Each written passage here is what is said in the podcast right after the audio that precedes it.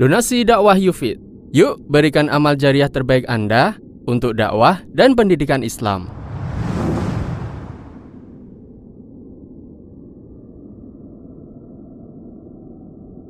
Bismillahirrahmanirrahim. Assalamualaikum warahmatullahi wabarakatuh. Alhamdulillahi rabbil alamin. Wal 'aqibatu lil muttaqin. ولا عدوان إلا على الظالمين وصلى الله على نبينا وسيدنا محمد وعلى آله وصحبه أجمعين أما بعد Kita panjatkan pujian menjadi syukur kehadirat Allah Subhanahu wa taala. Pada kesempatan malam yang berbahagia kali ini tanggal 25 Jumada Thaniyah 1440 Hijriah atau yang bertepatan dengan tanggal 1 Maret 2019 kita masih kembali diberi kekuatan, kesehatan, hidayah serta taufik dari Allah Jalla wa Ala sehingga kita bisa kembali menghadiri pengajian rutin untuk membahas adab dan akhlak di dalam Islam di Masjid Jenderal Besar Sudirman di Kota Purwokerto ini. Kita berharap semoga Allah Subhanahu wa taala berkenan untuk melimpahkan kepada kita semuanya ilmu yang bermanfaat sehingga bisa kita amalkan sebagai bekal untuk menghadap kepada Allah Jalla wa ala. Amin. Salawat dan salam semoga senantiasa tercurahkan kepada junjungan kita Nabi besar Muhammad sallallahu alaihi wasallam kepada keluarganya, sahabatnya dan umatnya yang setia mengikuti tuntunannya hingga di akhir nanti. Para hadirin dan hadirat sekalian yang kami hormati dan juga segenap pendengar Radio Insani 88.8 FM di Purbalingga, Purwokerto, Banyumas, Banjarnegara, Cilacap, Wonosobo, Kebumen dan sekitarnya. Juga para pemirsa Yufi TV, Niaga TV dan Surau TV yang mudah-mudahan senantiasa dirahmati oleh Allah Azza wa Jal. Hadis yang terakhir kita bahas, hadis nomor nomor Nah, masih ingat alhamdulillah. Nah, kita libur agak lama ya. Berapa pertemuan? Dua, ya. Atau tiga? Dua pertemuan, ya. Mohon maaf sering libur karena sebagaimana yang disampaikan dalam pengumuman ada sesuatu yang lebih wajib untuk ditunaikan. Dan sekarang saya buka hal itu yaitu merawat ibu kami yang sedang sakit. Dan itu lebih wajib untuk saya lakukan. Karena hukumnya fardu ain. Sedangkan duduknya saya di sini hukumnya adalah fardu kifayah ya. dan pada kesempatan yang berbahagia kali ini pun kami ingin mengucapkan jazakumullahu khairan katsira kepada segenap jamaah yang telah ikut bertakziah atas wafatnya ibunda kami beberapa hari yang lalu.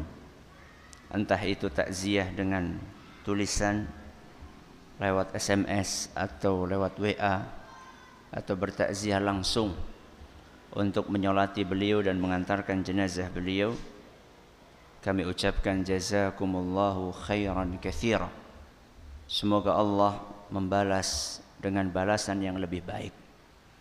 Rasulullah sallallahu alaihi wasallam menjelaskan dalam sebuah hadis yang diriwayatkan oleh Imam Bukhari dan Muslim Beliau sallallahu alaihi wasallam bersabda man syahidal janazata hatta yusalla 'alaiha falahu qirat. Barang siapa yang bertakziah menunggu sampai jenazah disolati maka dia akan mendapatkan pahala sebesar satu kirat sebesar satu kirat. Waman syahidaha hatta tudfan falahu kiratani. dan barang siapa yang bertakziah mengantar jenazah bahkan sampai dimakamkan maka dia akan mendapatkan pahala dua kirat. Apa itu kirat? Ditanyakan, wamal kiratan? Apa maksud dua kirat itu? Kemudian dijawab, mithlul jabalainil azimain. Dua kirat itu seperti dua gunung besar. Jadi kalau orang takziah sampai nyolati dapat pahala sebesar gunung besar. Dan kalau seandainya dia mengantar sampai ke pemakaman maka dia mendapatkan pahala seperti dua gunung besar dan saya berdoa kepada Allah Azza wa Jalla bi asma'il husna wa sifatihil ula mudah-mudahan antum yang bertakziah baik lewat lisan ataupun langsung mudah-mudahan mendapatkan pahala yang melimpah ruah dari Allah Azza wa Jal. Dan ini hubungannya dengan hadis yang akan kita baca hari ini. Yaitu hadis nomor 30 yang baru kita kaji separohnya. Dan malam ini akan kita kaji separoh yang kedua. Di mana hadis itu berbunyi wa an ibni Umar radhiyallahu anhuma an Nabi sallallahu alaihi wasallam qal dari sahabat Nabi sallallahu alaihi wasallam yang bernama Ibnu Umar. Semoga Allah meridai beliau bahwa Rasulullah sallallahu alaihi wasallam bersabda man ista'adzakum billahi fa'idhu barang siapa meminta perlindungan kepadamu dan dia menyebut nama Allah maka lindungilah dia. Wa man sa'alakum billahi fa'atuh. Dan siapa pun yang minta sesuatu kepadamu lalu dia sebut nama Allah maka penuhilah permintaannya ini sudah kita bahas pada pertemuan yang lalu malam ini kita akan bahas poin berikutnya. Waman ata ilaikum ma'rufan fakafi'uhu. Barang siapa berbuat baik kepada kalian maka balaslah kebaikannya. Antum sudah berbuat baik kepada kami. Bertakziah mendoakan, menyolati, mengantar jenazah ibunda kami yang tercinta, maka yang bisa saya balas adalah dengan berbagi ilmu ini. Saya duduk di sini malam hari ini dan seterusnya.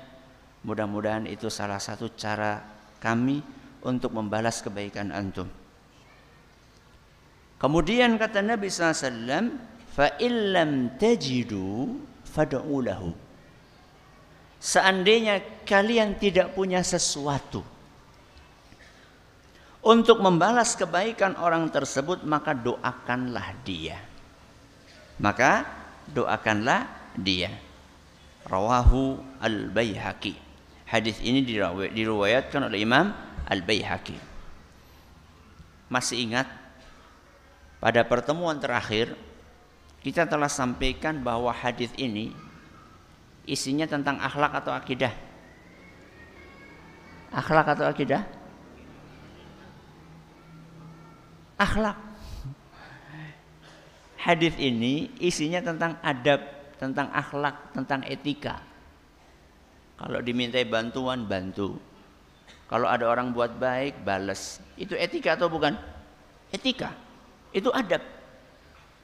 Akan tetapi telah kita sampaikan pada pertemuan yang lalu bahwa walaupun tema utama hadis ini adalah masalah akhlak akan tetapi hadis ini memiliki hubungan yang erat dengan masalah akidah. Memiliki hubungan yang erat dengan masalah akidah dengan masalah tauhid dan kita sudah sampaikan pada pertemuan yang lalu kita sudah sampaikan pada pertemuan yang lalu bahwa kaitan antara akhlak dengan akidah itu sangat erat. Malam hari ini kita pun akan kupas. Yang akan kita bahas hari ini adalah barang siapa yang berbuat baik kepada kalian maka balaslah. Kalau tidak bisa balas maka doakan. Apa hubungannya dengan akidah? Apa hubungannya dengan tauhid? Kata para ulama kita, ketika ada orang berbuat baik kepada kita, apa yang muncul perasaan di dalam hati kita?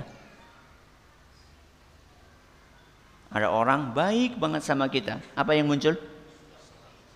Perasaan berhutang budi. Perasaan berhutang budi. Ketika muncul perasaan berhutang budi itu, maka ada perasaan kita rendah di hadapan Dia. Ada perasaan hina di hadapan Dia. Dan ini mengganggu kemurnian akidah seseorang. Karena orang yang akidahnya murni, dia merasa berhutang budi kepada siapa? Allah. Merasa rendah kepada Allah. Merasa hina di hadapan Allah. Orang yang tauhidnya murni, dia akan membersihkan seluruh ketergantungan yang ada dalam hati dia kepada selain Allah, kemudian dia isi ketergantungan hanya kepada Allah Subhanahu wa taala. Ketika ada orang berbuat baik kepada kita, mau tidak mau karena dia baik, kita akan merasa rendah, hutang budi, merasa nggak enak sama dia. Dan ini bisa mengganggu kemurnian tauhid seseorang. Bagaimana supaya tetap murni? Balas kebaikannya. Sehingga kita tidak punya hutang budi kepada orang lain. Hutang budi kita hanya kepada Allah Subhanahu wa taala. Sehingga Nabi Shallallahu alaihi wasallam di dalam hadis ini mengajarkan kepada kita siapa pun berbuat baik kepada kita apa pun jenis kebaikannya maka balas. Supaya tidak ada apa tadi? Hutang budi. Man sonaa man ata siapa pun ilaikum ma'rufan berbuat baik kepada kalian apa pun bentuk kebaikannya siapa pun dan apa pun siapa pun berarti orang yang berbuat baik kepada kita. Apa pun berarti bentuk kebaikannya.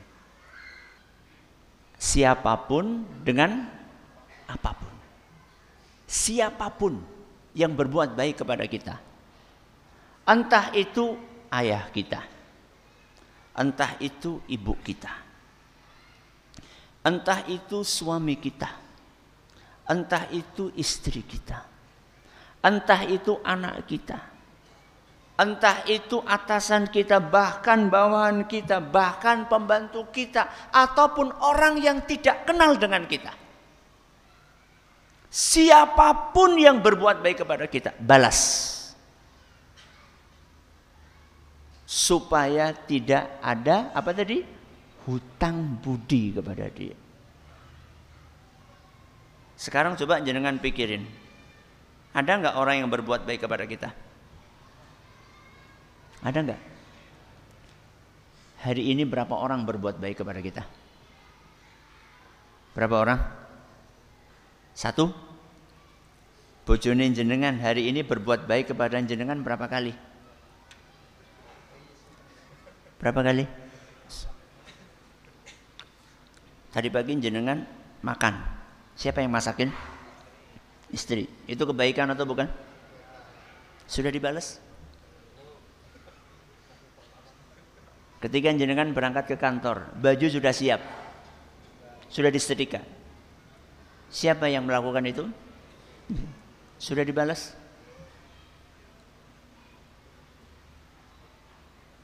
Ketika jenengan berangkat pakai sepatu, sepatu sudah siap, sudah rapi, sudah kinclong. Yang nyemir istri sudah dibalas. Ketika jenengan pulang sampai ke rumah, kasur sudah bersih, tinggal istirahat, minuman sudah siap, makan siang sudah siap, sudah dibalas.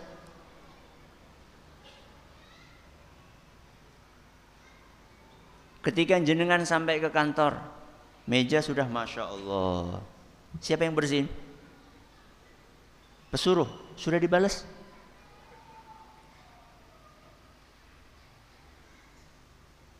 Man sana'a ilaikum ma'rufa. Siapa pun yang berbuat baik kepada kalian, balas kebaikan dia. Siapa pun apa pun, apa pun, apa pun bentuk kebaikannya. Kebaikan itu kalimat yang luas maknanya. Nabi SAW di sini katakan man ata ilaikum ma'rufan siapa pun yang berbuat baik. Kata kebaikan ini luas. Sehingga mencakup kebaikan dalam bentuk ucapan. Sehingga masuk kebaikan dalam bentuk perbuatan. Masuk pula kebaikan dalam bentuk harta. Dan segala jenis kebaikan. Kebaikan apa tadi? Ucapan kebaikan perbuatan, kebaikan harta. Apa pun bentuk kebaikan yang dilakukan orang kepada kita, balas kebaikan tersebut. Ucapan, contohnya, kebaikan ucapan contohnya apa? Salam. Ketika jenengan disalami, Assalamualaikum. Itu kebaikan atau bukan? Kebaikan. Sudah dibalas atau belum? Allah Subhanahu wa taala berpesan di dalam Al-Qur'an dalam firman-Nya Allah Azza wa Jalla dalam surat An-Nisa ayat 86 Allah berfirman wa idza huyyitum bitahiyyatin fahayyu bi ahsana minha aurudduha seandainya kalian disalami sama orang lain maka balaslah salam dia dengan yang lebih baik atau minimal yang sama. Allah Subhanahu wa taala dalam ayat ini ngajari kita untuk membalas kebaikan. Salam kebaikan atau bukan? Kebaikan. Kebaikannya di mana? Doa. Assalamualaikum. Mudah-mudahan selamat. Ya. Mudah-mudahan sejahtera, mudah-mudahan damai, mudah-mudahan tenang. Itu doa. Dan itu adalah kebaikan dengan lisan. Allah berpesan, Fahayyu bi ahsana minha. Balas salam itu dengan yang lebih baik. Kepriwe berarti? Kalau dia mengucapkan Assalamualaikum. Jawab beripun? Waalaikumsalam warahmatullah. Dia mendoakan kita keselamatan, kita balas doakan dia keselamatan dan rahmat. Kalau dia mengucapkan Assalamualaikum warahmatullah, kita balas Waalaikumsalam warahmatullahi wabarakatuh. Dia doakan kita selamat dan rahmat, kita doakan dia selamat rahmat berkah. Atau minimal sama. Assalamualaikum ya minimal Waalaikumsalam. Itu minimal. Ini membalas kebaikan. Apalagi kebaikan dengan lisan ngasih petunjuk jalan. Ya. Misalnya kita lagi kebingungan cari alamat, kemudian kita tanya sama orang, Mas ini jalan ke Unsut lewat mana? Oh lewat sini, sini, sini, sini. Itu kebaikan atau bukan? Kebaikan. Sudah dibalas? Sudah dibalas? Sudah Ustaz. Pripun? Matur nuwun. Jazakallahu khairan. Bagus, tidak apa-apa. Yang penting mem membalas. Apalagi Ustadz kebaikan dengan lisan. Orang ngajari ilmu kepada kita. Orang ngajari ilmu kepada kita. Baik itu ilmu yang sifatnya duniawi ataupun ilmu yang sifatnya agama. Ketika ada orang ngajari kebaikan kepada kita berupa ilmu agama, maka berarti orang tersebut telah berbuat baik kepada kita. Bahkan bisa jadi ilmu tersebut akan menunjukkan kepada kita jalan yang seharusnya kita titi untuk sampai ke dalam surga Allah Azza wa Jalla. Makanya para ulama kita dahulu mencontohkan kalau mereka baca bukunya para ulama yang lain setiap mereka baca selalu dia katakan rahimahullah. Apa rahimahullah? Semoga Allah merahmati dia. Ada seorang ulama dikisahkan bahwa setiap baca buku satu paragraf selalu rahimahullah rahim. Bolak balik diulang-ulang rahmatullah alaih rahmatullah alaih. Sampai anaknya itu heran. Apa jenis kok kayak menemukan sesuatu yang luar biasa? Sampai diulang-ulang. Iya. Kalau misalnya bukan karena jasa mereka sebelumnya Allah subhanahu wa ta'ala kita tidak akan tahu ilmu-ilmu tersebut.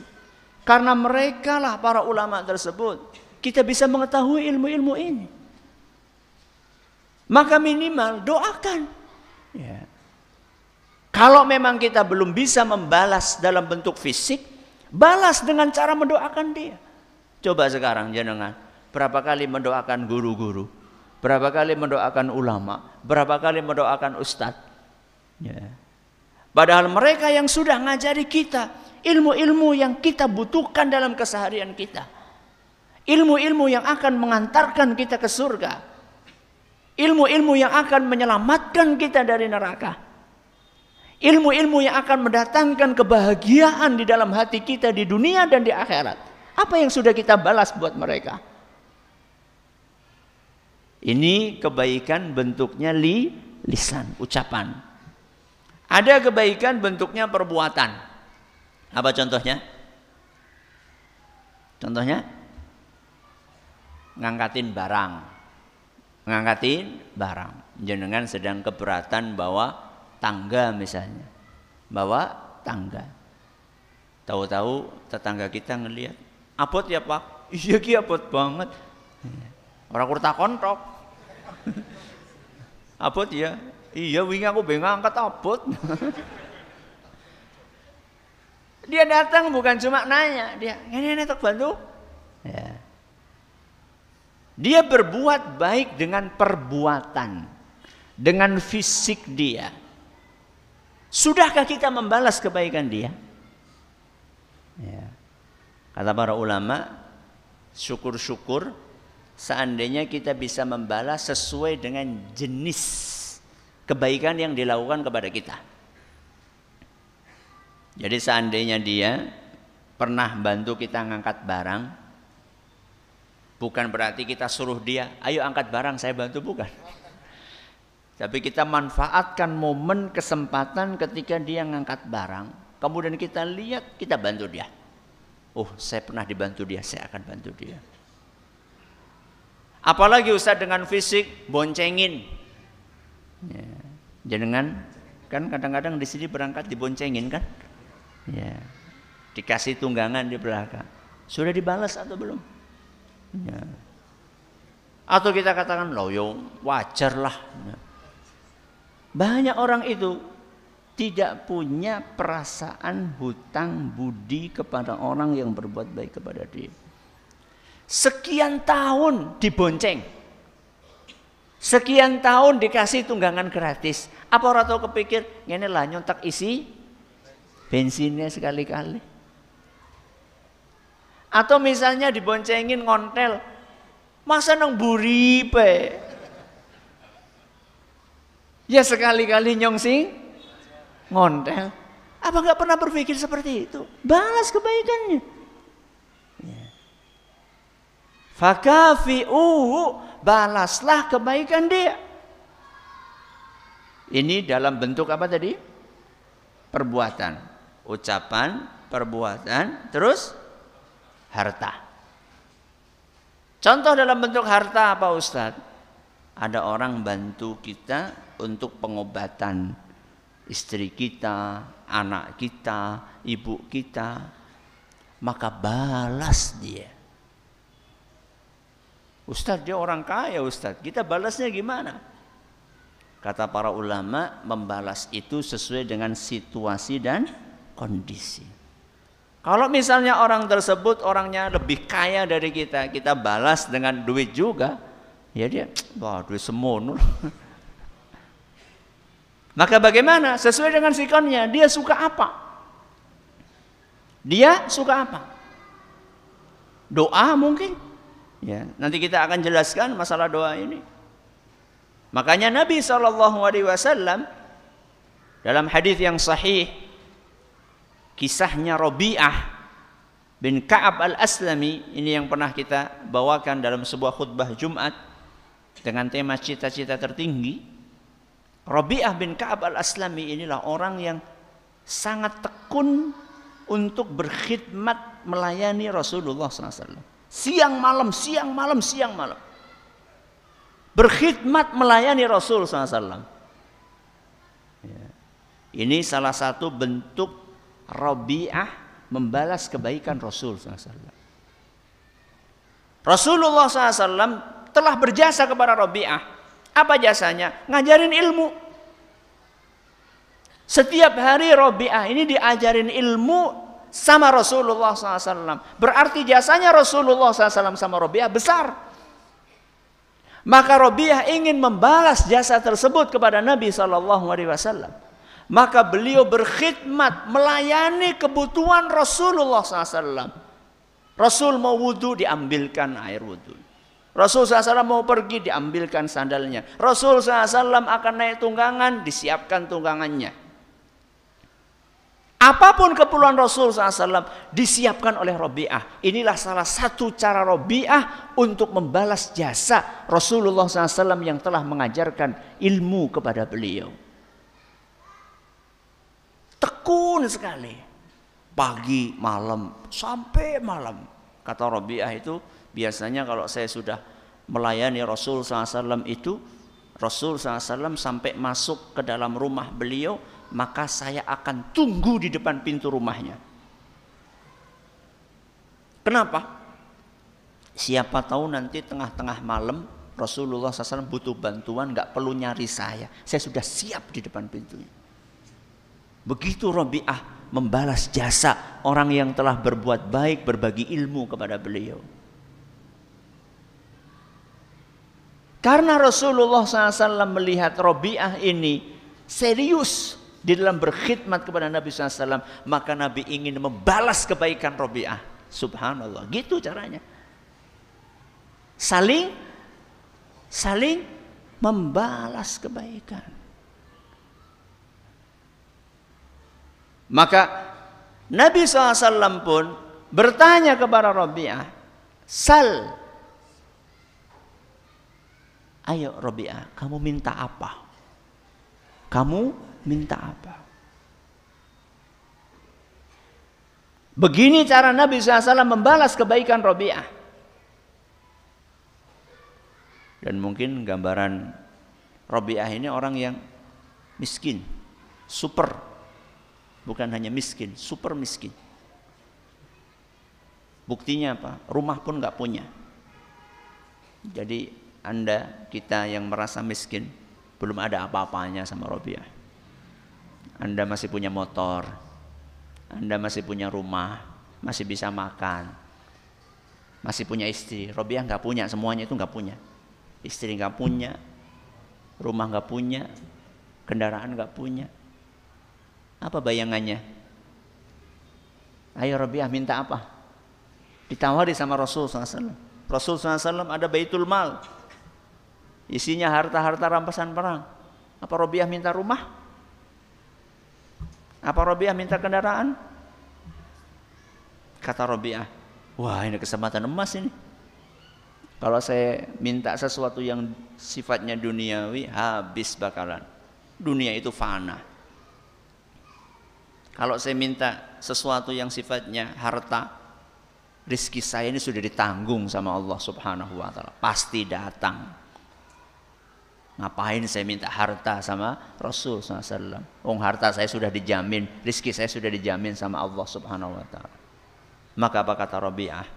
Beri saya waktu wahai Rasul untuk berpikir. Beri saya waktu untuk berpikir. Karena Robiah nggak nyangka. Robiah nggak nyangka akan diberi kesempatan seperti itu oleh Rasulullah SAW. Berarti Robiah dari awal itu berkhidmat kepada Nabi SAW tanpa pamrih. Sejak awal Robi'ah berkhidmat kepada Nabi SAW tanpa pamrih. Tidak mengharapkan apa-apa. Makanya ketika ditanya sama Nabi SAW dia kaget. Uh, wah saya mikir dulu wahai Rasul. Sama dia silakan dapat. Robiah kemudian berenung memikirkan tadi itu. Saya minta duniawi fana, bentar lagi habis saya minta rizki, harta, Allah subhanahu sudah tanggung. Wah, saya harus minta sesuatu yang spesial. Maka esok harinya ketemu dengan Nabi SAW. Rabi'ah, minta apa? Apa kata beliau? As'aluka murafaqataka fil jannah. Wahai Nabi SAW, aku minta supaya bisa diberi kesempatan menemanimu di surga minta diberi kesempatan menemani Rasulullah SAW di surga. Inilah puncak keinginan seorang muslim. Apa kata Nabi SAW? Awa ghaira Apa enggak ada permintaan yang lain Rabi'ah? Di dalam redaksi yang lain disebutkan, siapa yang ngajari kamu minta seperti ini? Kata kata Rabbi Anda ada wahai Rasul. Enggak ada yang ngajari saya minta ini. Dan tidak ada permintaan lain kecuali ini wahai Rasul. Maka apa kata Nabi SAW? Inni fa'il. Saya akan penuhi permintaanmu. Allahu Akbar. Mahal mana? Surga sama rumah. Eh, berharga mana? Motor sama rumah. Eh, motor sama surga. Surga. Ya. Itulah yang diminta oleh Rabi'ah kepada Nabi kita Muhammad sallallahu alaihi wasallam. Cuman kemudian Nabi SAW berkata, fa'inni ala nafsika bi sujud. Tapi wahai Rabi'ah saya akan penuhi permintaanmu dengan syarat engkau bantu aku. Dengan cara perbanyaklah sujud alias memperbanyak so salat Begini Nabi kita Sallallahu Alaihi Wasallam membalas kebaikan Robiah kepada Nabi Sallallahu Nah sekarang apa yang sudah bisa kita lakukan? Apa yang sudah kita lakukan dengan orang-orang yang berbuat baik kepada kita?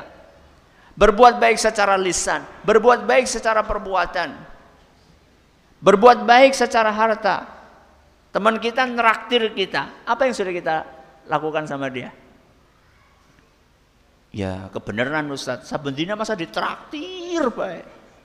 Bok dibales. Balasnya priwe? Balasnya bro. Ya gantian traktir lah. Masa ditraktir terus? Ya. ya, tapi kan sanguku ora cukup Ustaz. Ya nabung. Ya. Nabung gon traktir. Iya. Apa aneh?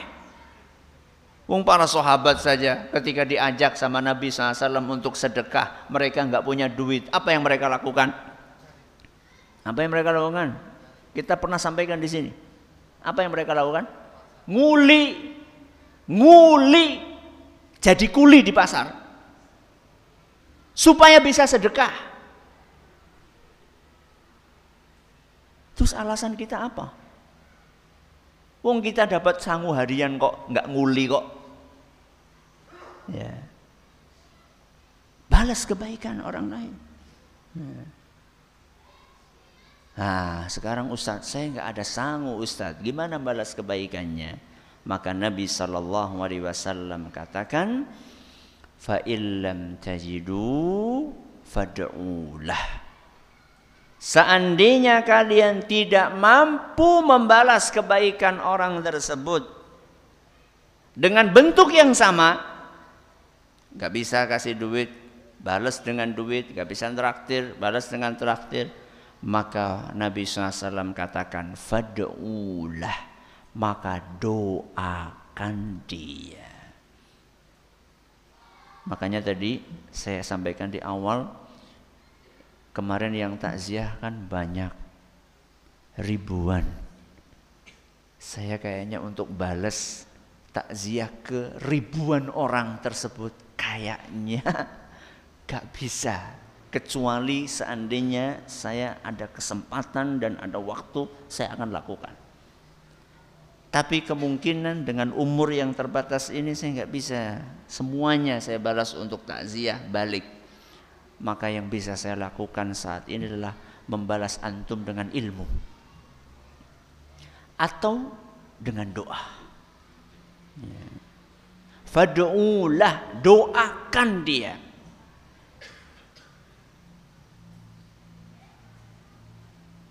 Di dalam riwayat yang lain disebutkan hatta ra'aitumuhu annakum qad kafa'tumuh.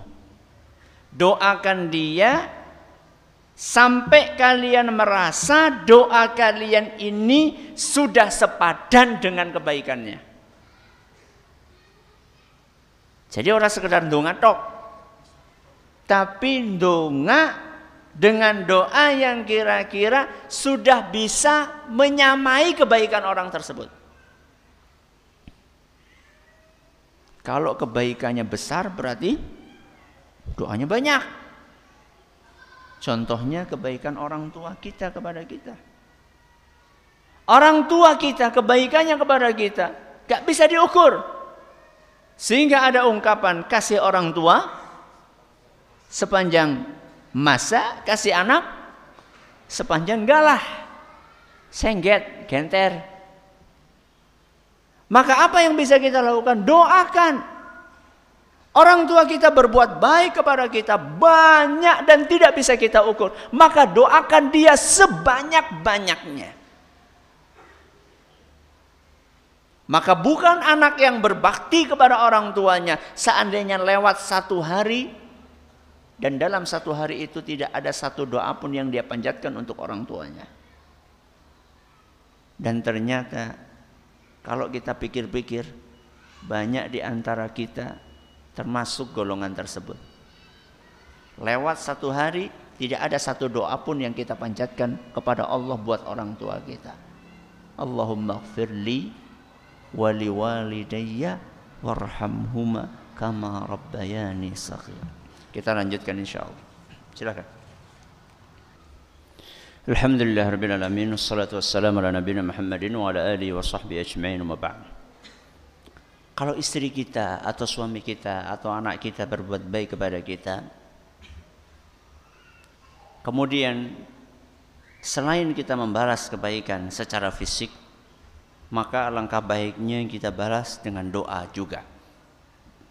Dan salah satu doa yang terbaik adalah dengan mengucapkan jazakallahu khairan. Apa? Jazakallahu khairan. Biasakan lisan ini untuk membaca doa tersebut. Istri bikinin kopi.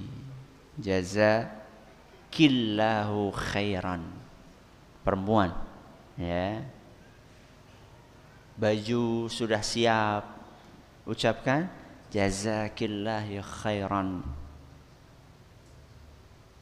suami ngasih bulanan apa kata istri jazakallahu khairan.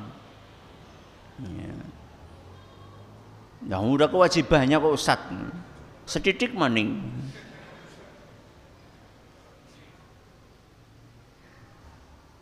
Makanya wajar seandainya kebanyakan penghuni neraka dari kaum wanita kata Nabi SAW. Jangan. Ya.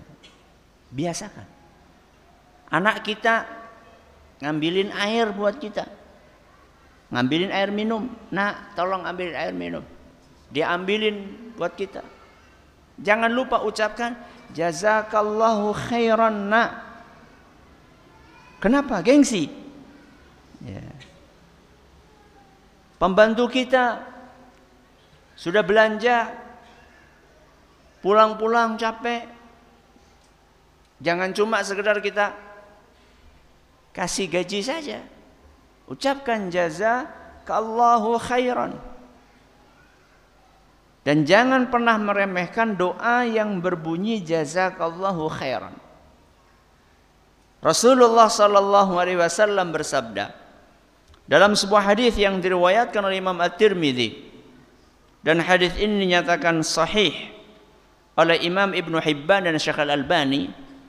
Beliau SAW bersabda man suni'a ilaihi ma'rufun faqala li sahibihi au faqala li fa'ilihi. Barang siapa yang dibaiki barang siapa dibaiki Kemudian dia mengucapkan kepada orang yang berbuat baik tersebut jazakallahu khairan faqad ablagha fis maka sesungguhnya dia telah maksimal di dalam menghargai orang tersebut. Nabi SAW katakan maksimal. Ya. Jadi jazakallah khairan itu lebih tinggi daripada matur nuwun. Jazakallah khairan itu lebih tinggi daripada terima kasih apa maning thank you. Ya. Apa maning thanks. Ya. Berarti oroli Ustaz matur nuwun oli tambahi jazakallahu khairan matur nuwun Mbah. Ya. Jazakallah khairan siapa? Artinya adalah semoga Allah membalasmu dengan kebaikan. Saya tanya, semoga Allah membalasmu dengan kebaikan. Berarti yang balas siapa?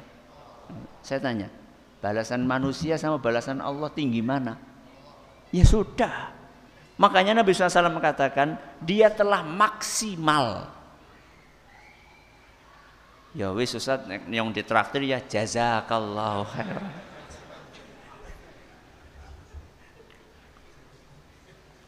Kata Nabi SAW kan siapa yang tidak bisa mem membalas doakan. Kalau bisa membalas ya akan lebih sempurna seandainya dia balas sesuai dengan kebaikan dia sekaligus di didoakan. Sehingga bukan hanya impas. Bukan hanya impas. Tapi surplus. Ya. Kalau sekedar balas dia kirim kita jangan kangkung, kita balas jangan kangkung. Itu baru impas. Ya. Tambahi apa? Jazakallahu khairan. Ya, tambahi apalah? Kangkung karo tempe, apa kangkung karo tahu, syukur-syukur kangkung karo nduk. Ya. Walaupun nduk puyuh, Balas kebaikan. Semua yang kita bahas tadi adalah etika kepada orang yang berbuat baik kepada kita. Jadi kebaikan itu ada dua pihak. Pihak yang berbuat baik dengan pihak yang dibaiki. Tadi kita sedang membahas etika pihak yang dibaiki. Ada orang lain berbuat baik kepada kita, berarti kita ini sedang dibaiki. Etikanya apa tadi? membalas. Kalau tidak bisa mendoakan. Nah, sekarang sisi yang lain. Kalau tadi kita bicara etika yang dibaiki, maka sekarang kita juga perlu membahas etika yang berbuat baik. Sekarang posisi jenengan bukan sedang dibaiki sama orang, tapi jenengan sedang berbuat baik kepada orang lain. Ada etikanya. Etikanya apa? Tulus tanpa pamrih. Tulus tanpa pamrih.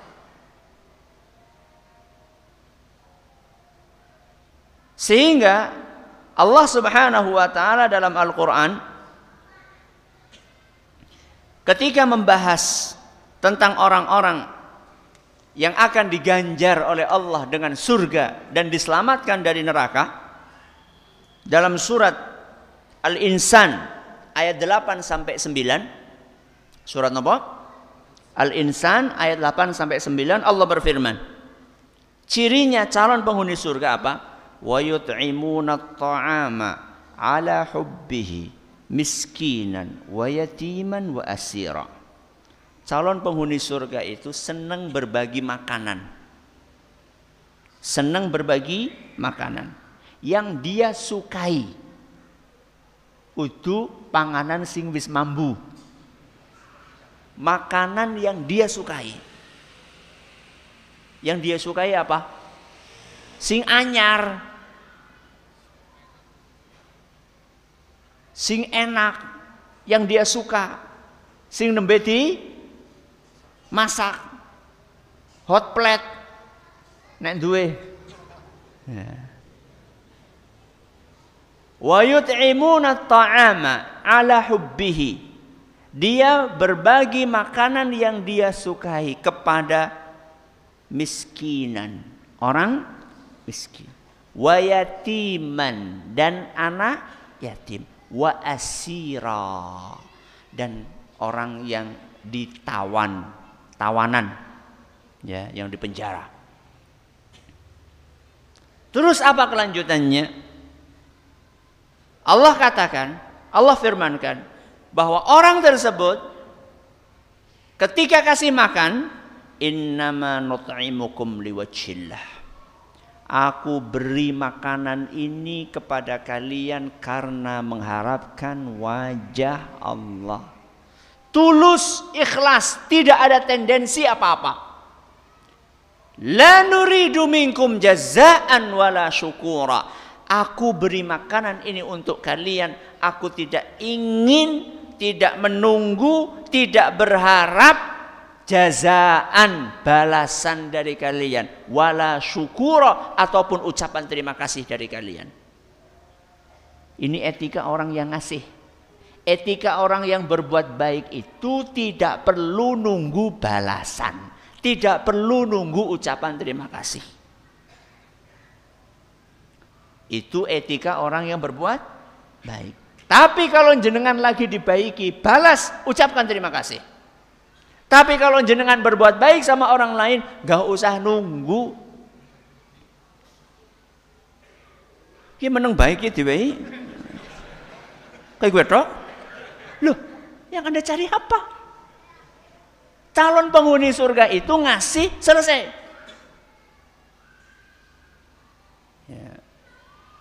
Maka ada dua etika di sini. Etika orang yang ngasih sama etika orang yang dikasih. Anda kalau dikasih, balas. Doakan. Tapi kalau Anda ngasih, gak usah nunggu. Ya. Dan gak usah berharap, kecewa. Ya. Nyung naktir kayak bakso, tuh ini nganti spray ini udah tau ditraktir. Ah, kapok nyung. Gak tulus, kecewa pasti